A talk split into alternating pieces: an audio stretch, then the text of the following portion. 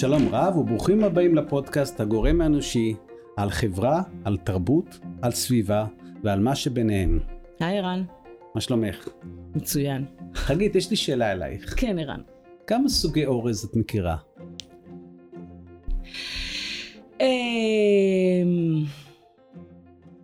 חמישה, חמישה? ארבעה. מה, בסמטי, יסמין? יסמין, פרסי, זה לא אותו פרסי, דבר, עגול, עגול. כאילו לריזוטו, כן. זהו אני חושבת. כמה, כמה סוגי אורז בכלל את חושבת יש בעולם? אוקיי, אמ, מכירה אני, חמישה. מת... אני מתארת לעצמי שיש יותר.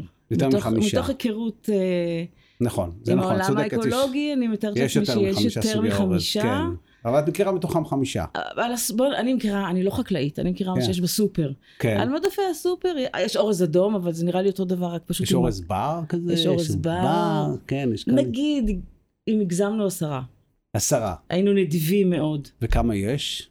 סך הכל אני כמה סוגי מניחה אורז? שלא מעט. יש אני- קרוב ל-100 אלף סוגים של אורז. וואו. כן. וואו. ואנחנו. מתוכם משתמשים במעט מאוד. עכשיו, איך הם וואו. מגיעים ל-100 אלף סוגים של אורז? סדר גודל 80 אלף, 90 אלף. כן, זה זה הערכות שונות. תחשבי שכל, אה, יכול להיות כל אה, איכר בסין מתחיל, מגדל את ה- בחלקה שלו ומפתח את ה- את הזן את- שלו עם של הזמן. האזור שלו, כן. ו- וככל שיש הרבה יותר חקלאים, יש הרבה יותר זנים. נכון. כן? נכון. עכשיו, התעשייה עוברת יותר ויותר לתהליך של מרכוז. כן. ו- ומתחילים למזג יותר חברות, יותר uh, גופים, ואז אנחנו מתחילים לאבד יותר ויותר uh, זנים, כן? מן הסתם וגם, גם זנים יותר עמידים, יותר נכון. קל לגדל אותם. וגם הכלכלה הופכת יותר יותר גלובלית, ואז משווקים רק מספר מאוד מצומצם של זנים, נכון. ואז מתוך כמות כל כך, ומגוון כל כך מטורף. גדול של, ז- של זנים, מטורף. uh, אנחנו מכירים יחסית מעט מאוד. נכון. אבל מה החשיבות בזה שיש מגוון?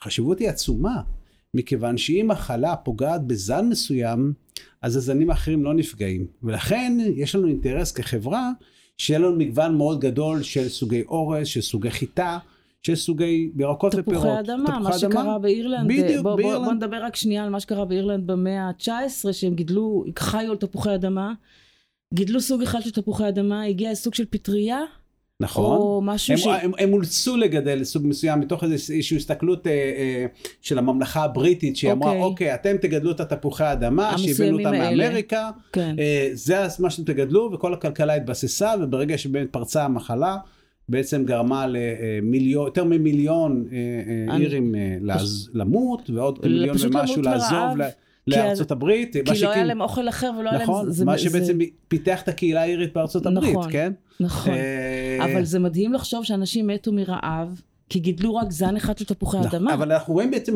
החשיבות של המגוון היא חשיבות עצומה וזה שאנחנו- בעצם הנושא הדיון שלנו, כן? נכון, אה, מגוון, אה, את גם כן דיברת על החשיבות של מגוון של דבורים נכון, להאבקה עוד לפני התוכנית, נכון. אה, ואנחנו ראינו באמת כמה ש...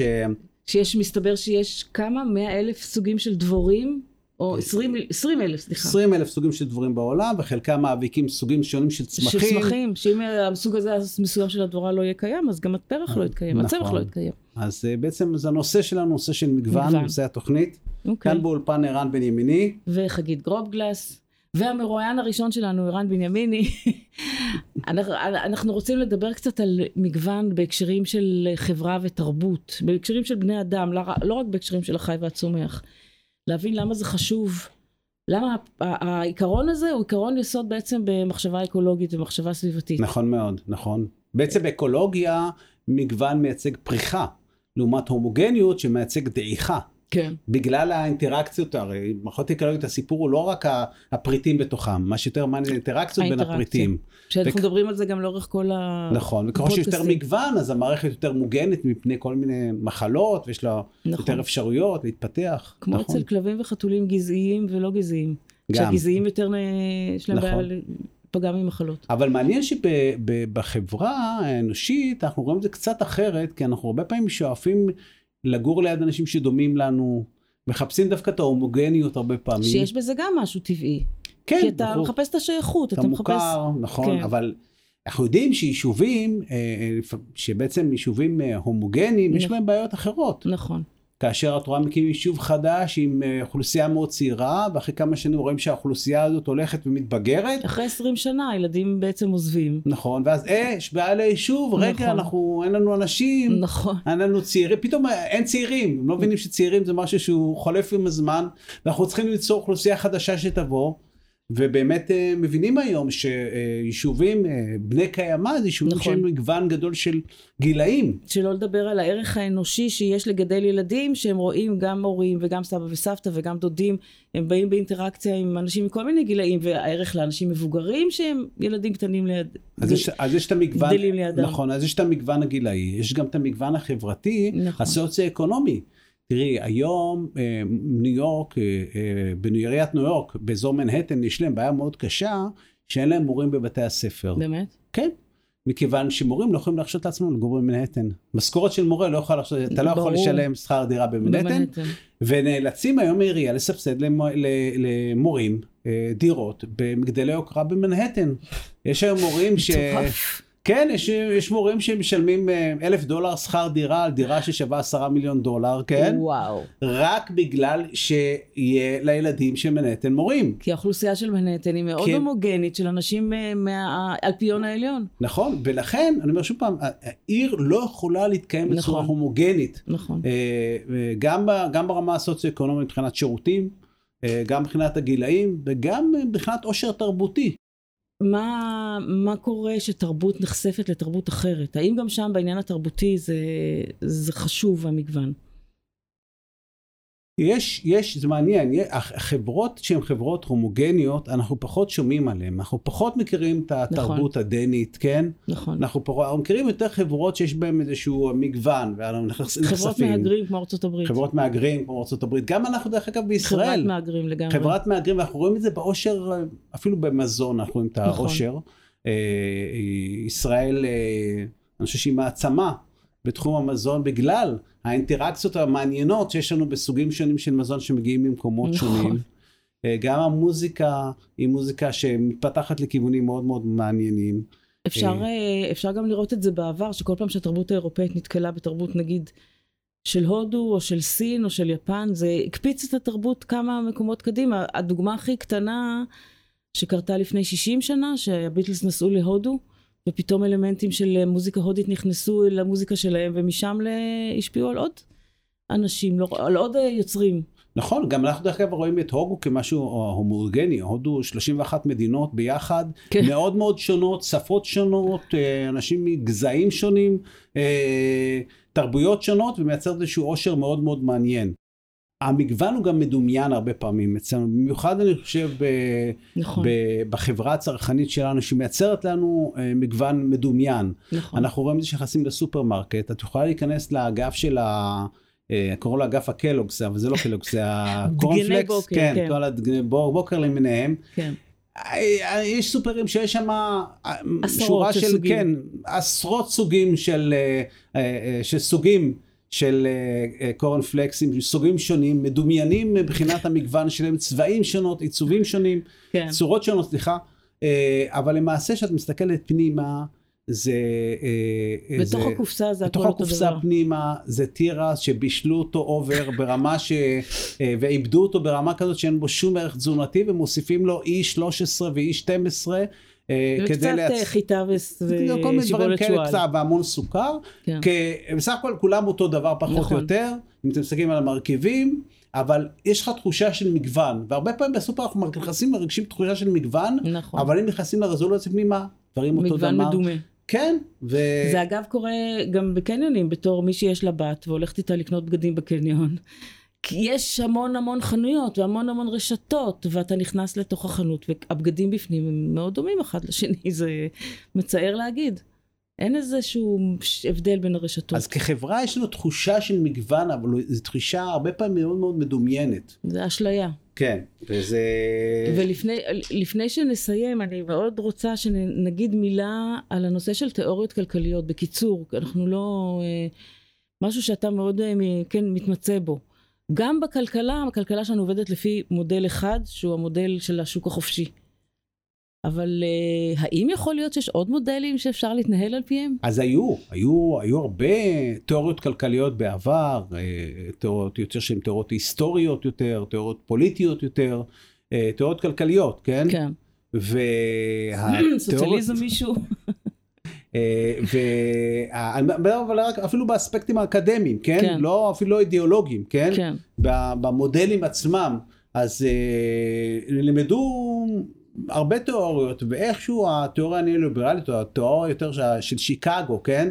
כן, אסכולת שיקגו. שאוניברסיטת שיקגו תפסה את המרחב של כל האחרים, והכחידה את התיאוריות האחרות, והיום בעצם מי שלומד כלכלה, הוא לא לומד תיאוריות שונות, נכון. הוא לומד תיאוריה אחת, שזה מאוד מאוד אה, לא מדעי אה, ללמוד תיאוריה אחת, כי תראי אפילו, קחי קחי אפילו דיסציפלינה הרבה יותר מבוססת מדעית, כמו פיזיקה, כן? למשל. שם, שם תורת הקוונטים סותרת את תורת היחסות. כלומר, שני... ועדיין מדענים פיז... פיזיקאים מתייחסים בכבוד לשתי התיאוריות האלה. כן, ו- וזה, וזה תיאוריות מאוד מאוד בסיסיות, כן? נכון. בפיזיקה, וזה גם מה שמייצר הרבה חיות. נכון. במדע שהוא הרבה יותר מבוסס מאשר הדיסציפלינה שנקראת מה... ועדיין הוא מאפשר לעצמו איזשהו אה, ויכוח פנימי, ועד היום יש פיזיקאים שמנסים לגשר.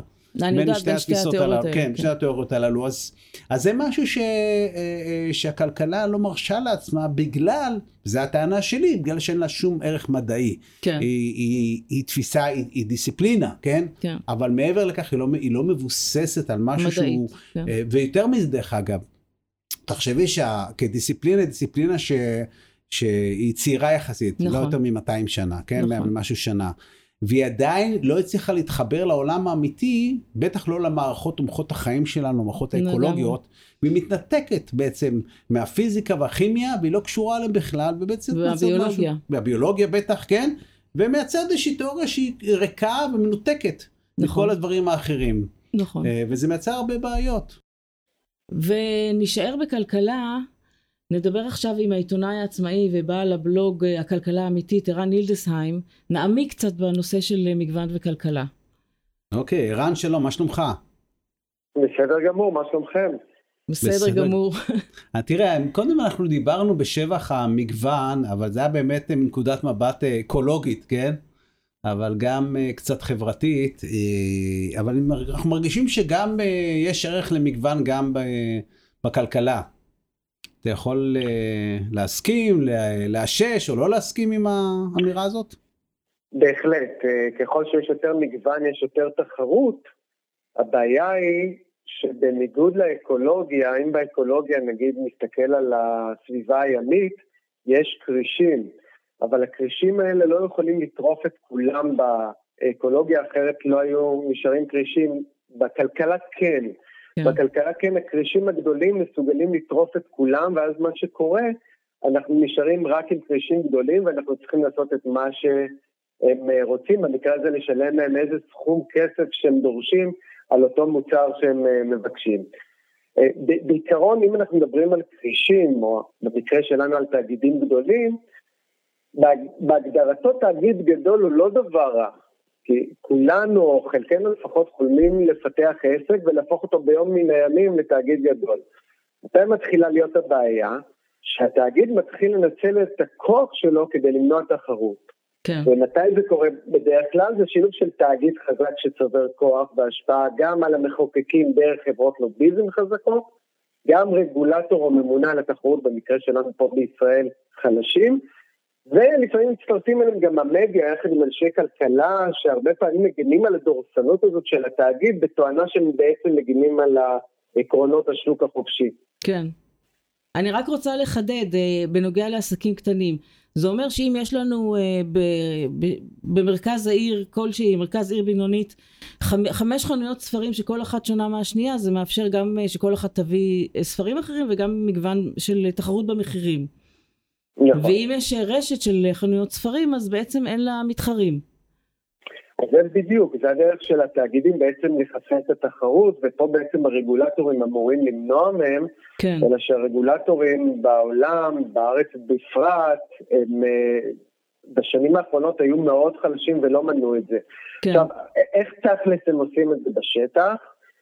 אני אתן לך דוגמה הכי פשוטה מהשנים האחרונות. למשל, בשנת 2017 פצח בנק לאומי בקמפיין פרסומי מסיבי על בנק דיגיטלי חדש שהוא הקים בישראל. כן. מאמין שכולם מכירים אותו היום, שמו פטר. כן.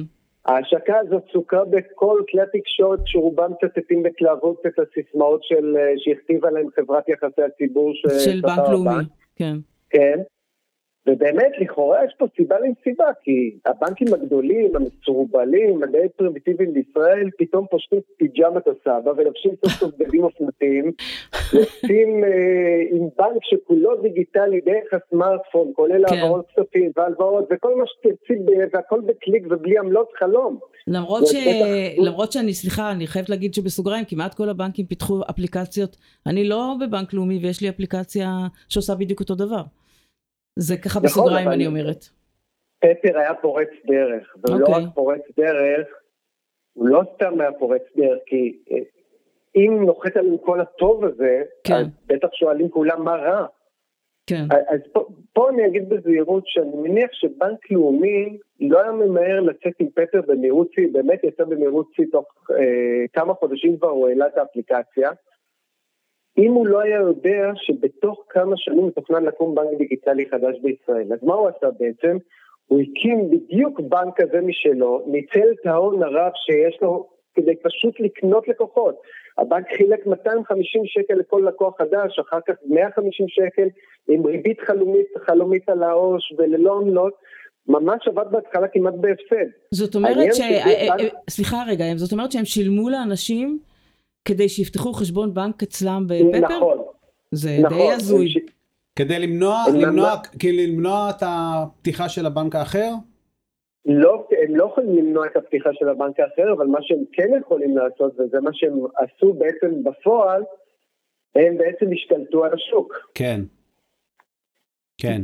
אה, ועכשיו, העניין שבנק דיגיטלי חדש עכשיו, שנכנס לשוק שהוא רווי ובנק והפפר השתלט עליו, כן. שתחשוב, הוא עדיין לא הרוויח את השקל הראשון שלו, לא יכול להתחרות בתנאים כאלה אם אין לו את ההון הראשוני כמו שיש למפלטת כמו לאומי. נכון. בעצם פפר הוא בנק שבא לחסל כל אפשרות לכניסה של מתחרה חדש לשוק הסגור.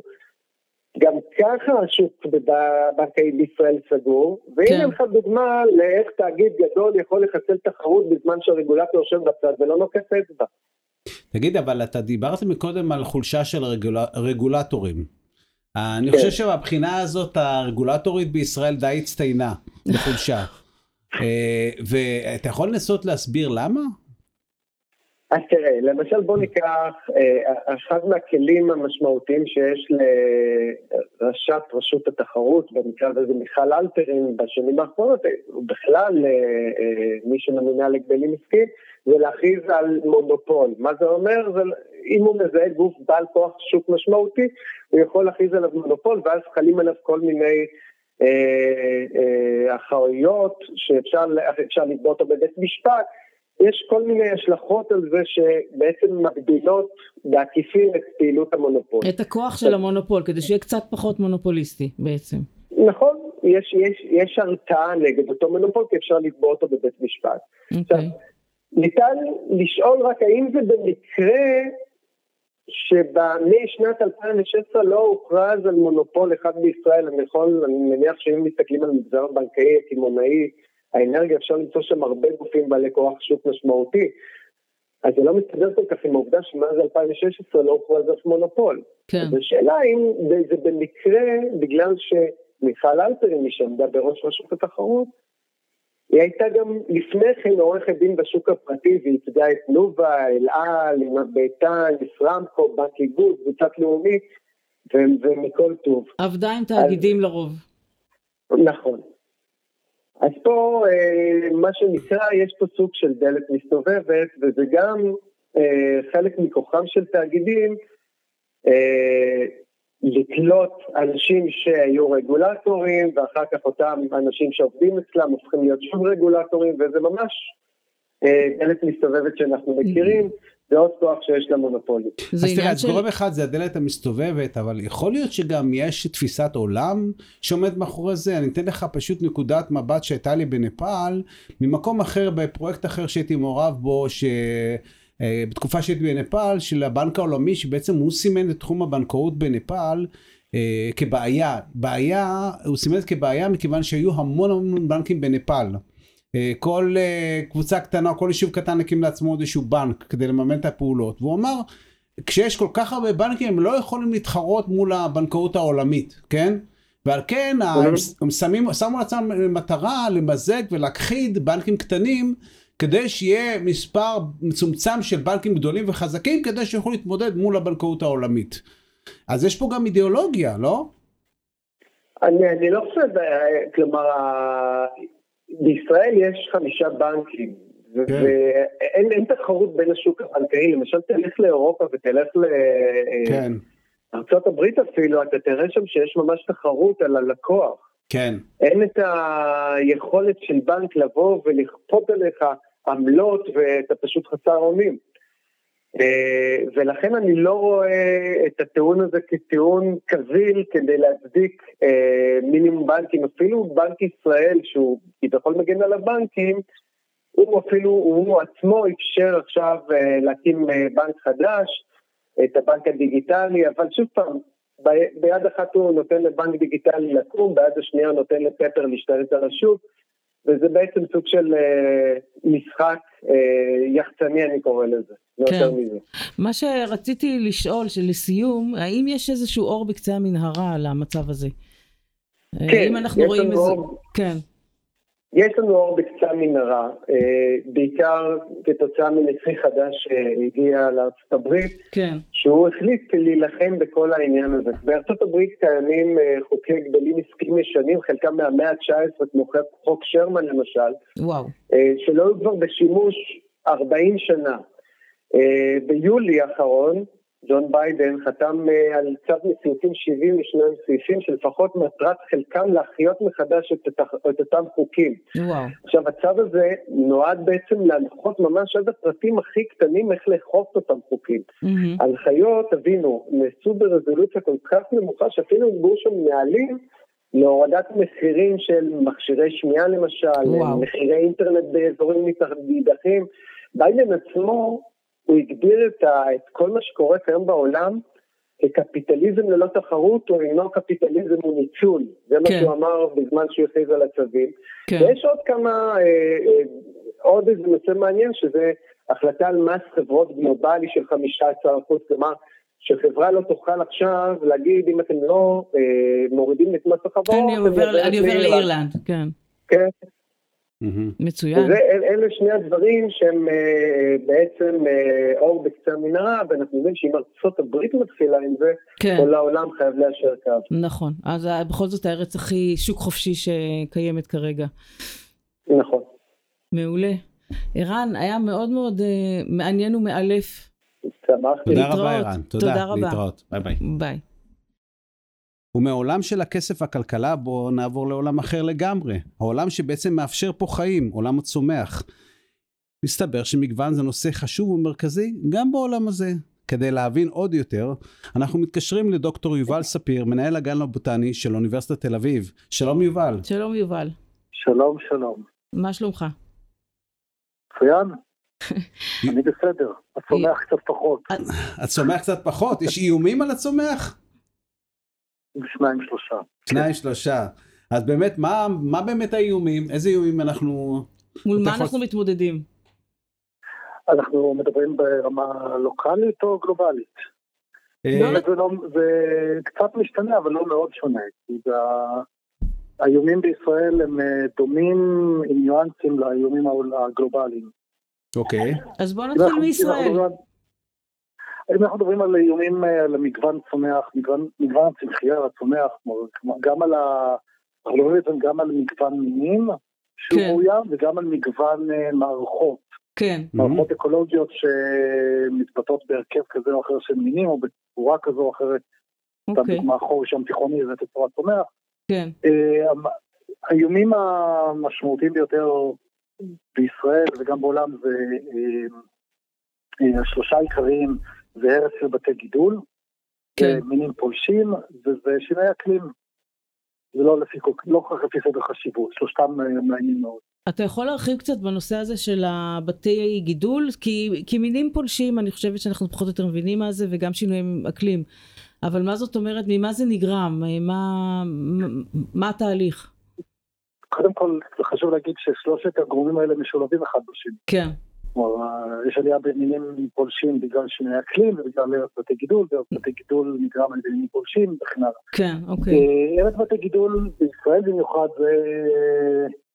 מה לעשות, שאנחנו רוצים כולם לגור איפשהו, ויש פה פיצוץ אוכלוסין, והמצב הדמוגרפי שלנו הוא קטסטרופלי.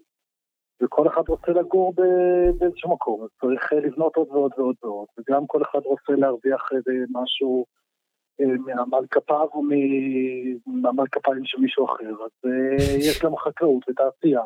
כן. וכל הפיתוח הזה גוזל הרבה מאוד שטח, ובארץ עושים את זה בצורה מאוד מאוד לא, לא חכמה. כלומר, הפיתוח על חשבון שטחים כל הזמן הולך ונוגס בשטחים פתוחים, נוגס בשטחים הטבעיים. כן. דרך אגב, שטחים פתוחים ושטחים טבעיים זה לא בהכרח אותו דבר, כי שטחים חקלאיים הם שטחים פתוחים, אבל הם לא טבעיים, מגוון הוא מאוד קטן. כן. גם חקלאות זה גורם הרסני ו... אה, גורם שהורס בתי גידול. אנחנו מדברים על, על אזורים בארץ, ש... אזורים בישראל שהם ממש בקריסה מבחינת uh, כמות, מבחינת השטח הטבעי שנשאר בהם, למשל מישור החוף, ההערכה היא שנשאר בערך אחוז אחד מהשטח של מישור החוף שהוא uh, טבעי. וואו. עכשיו זה או חקלאות, או שטחים מנוהלים בדרך כזו או אחרת, או שטחים אורבניים, תעשייה, מגורים, אה, בין גדרה לחדרה כמעט ולא נשאר טבע. רק נקודות מאוד מאוד קטנות, באחוזים אנחנו מדברים על שטח מאוד מאוד קטן. באזורים אחרים המצב קצת יותר טוב, אבל יש אזורים שבהם הפיתוח אה, מאוד מתקדם, למשל ברמת הגולן יש אה, פיתוח מאוד מאוד אינטנסיבי של שטחים חקלאיים, שמורידים את מגוון המינים, מורידים את השטח שיש למינים לטווחים לגדול בו. יש, יש הערכות או נתונים אה, על קצב הכחדת המינים? אה, בישראל הקצב הוא יחסית קטן, אנחנו מדברים על משהו סדר גודל של כ-40 מילים של תוכן שנכחדו, מתוך אה, מספר של, מספר של מילים שגדלים פה טבעית שהוא בערך 2,800 מילים, אז מספרים מאוד מאוד קטנים יחסית בישראל. אה, דרך אגב, רוב המינים שנכחדו היו מינים של בתי גידול אקוואטיים, בתי גידול לחים. עיבוד של שמורת החולה זה כבר היסטוריה כמעט עתיקה, אבל כן. עיבוד של שמורת החולה נכחדו כמה מישראל, אבל הם לא נכחדו מעולם. זאת אומרת שזה כן. אה, שינויי מזג האוויר והתייבשות של שלוליות חורף נניח, ושל מקווי מים קטנים, בעצם זה גרם להיכחדות של אה, כמה מינים של צמחים. לא, לא קשור לשינוי אקלים, זה קשור לייבוש הביצות אה. ותפיסת מעיינות וזיהום נחלים. אוקיי. זה תמיד פעילות האדם, שינוי האקלים זה גם פעילות האדם, אבל זה, זה פחות מורגש פה בארץ, לפחות בשלב הזה, אנחנו מרגישים את האפקט של שינוי האקלים, שקשור לצומח, יותר בהקשר של אה, שינויים במשטרי הגשם, mm. ואולי גם התקדמות של קו המדבר צפונה, אבל כן. זה עדיין אה, בתחילת הדרך, אנחנו רואים כבר סימנים מדאיגים, אבל אה, זה כנראה עדיין רק התחל. כן. אנחנו רק בתחילת הדרך שם. ויש בישראל גם הרבה מינים אנדמיים יחסית, אם אני מבינה נכון. זאת אומרת, שיופי, שקיימים רק פה. כן. יש, כן, יש כמה עשרות בודדות של מינים אנדמיים שגדלים רק פה, יש עוד כמה מינים שגדלים רק פה ובירדן, mm-hmm. זה תלוי איך מגדירים אנדמי, כי הפוליטיקה קצת מקלקלת כן. לנו את הגיאוגרפיה. כן. יש קרב לימודים, חלקם בסכנה, באיום של הכחדה, במיוחד אלה של מישור החוף. כמו שאמרתי קודם, מישור החוף הוא מבחינת ערך בתי גידול, כן. בעוצמה החזקה ביותר. כן. אתה דיברת... בוא נדבר על פרחים והדברים פרחים על דבורים ופרפרים ופרחים. על מה שנשאר, אבל תראה, בוא נאמר ביחס לשטח המגוון פה הוא יפה, נכון? המגוון פה הוא די גדול יחסית לשטח. אמ, כן, אנחנו מדברים על שטח יחסית קטן, 22 אלף קילומטרים רבועים, שיש עליו אה, משהו כמו 2,800 אה, מינים שגדלים פה טבעי, עוד, ועוד הרבה יותר שגדלים לא טבעי. אוקיי, אז, אז בעצם, כלומר, בוא, בוא נראה, יש, יש בעיה כמובן עם הבינוי ועם החקלאות, אבל uh, כפוטנציאל יש פה מגוון יפה. יש עם מה לעבוד. פוטנציאל זה מילה של מורות בכיתה א', אנחנו אחרי התקופה הזו. אנחנו כן. בתקופה של הרס ושל ירידה, אני לא יודע לחזות מה יהיה בעוד אה, עשר, עשרים, מאה שנה, אבל כל הסימנים מעידים שאנחנו לא נראה את המגוון הזה אה, בעתיד הלא כל כך רחוק. אבל... לא, לא צריך להיות שאננים, ולא צריך, ברור. אפשר להתבשם על זה בזה שיש לנו פה הרבה מאוד מילים, אבל זה כרגע מבחינת הכיוון ההתפתחות, גם האורבנית וגם החקלאית וגם השינוי האקלים, אנחנו אה, נראה מגוון, המינים הטבעיים, אני אגיד ככה, המינים הטבעיים כנראה ילכו וירדו, לאו דווקא יכחדו מהעולם, אבל ייעלמו מישראל. אה, ומה שעוד יקרה זה שהרבה מאוד מינים חדשים יופיעו בצורה אינטנסיבית. כן. אנחנו עדים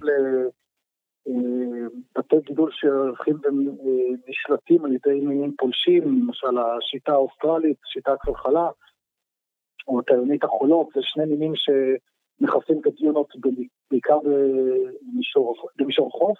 עכשיו אם נעבור רגע לרמה הגלובלית, ישראל היא בסך הכל שטח מאוד קטן והתחמון דו-חמצני מתפשט על כל, כל, כל האטמוספירה.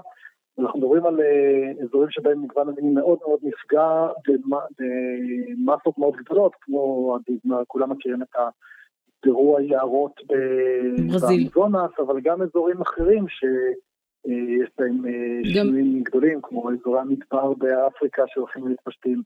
או אזורי אה, הטונדרה שהולכים ונעלמים. צומח אחר. מה? הולכים ונעלמים הטונדרה. כן, גם, אגב, כן. גם אני קורא על נתונים בהימאליה, גם שם. משם כל מיני. נכון. תודה רבה. תודה לכם. ונשתמע. להתראות. ביי ביי, תודה. ביי. טוב, אז אה, שוב, בפעם המי יודע כמה, אנחנו רואים כמה שהדברים כל כך קשורים אחד לשני. ו... ומורכבים. מורכבים, והמנח מגוון מופיע בכל כך הרבה מקומות. גם בחיים מאוד ה... מגוון, כן. במגוון מקומות, במגוון תחומים. נכון, גם בחיים החברתיים, גם בחיים החברתיים, גם במערכות האקולוגיות, גם בכלכלה. לגמרי. וגם כולנו... ובתרבות ובמוזיקה אפילו. נכון. אז אה, טוב, אנחנו נקווה שככה נמשיך לדבר על מגוון, ובפרק הבא נתמקד בבעלי חיים בבעלי גם. בבעלי חיים, נכון. ועד כאן להפעם, תודה על ההאזנה. תודה על ההאזנה, להתראות, נשתמע בפודקאסט הבא.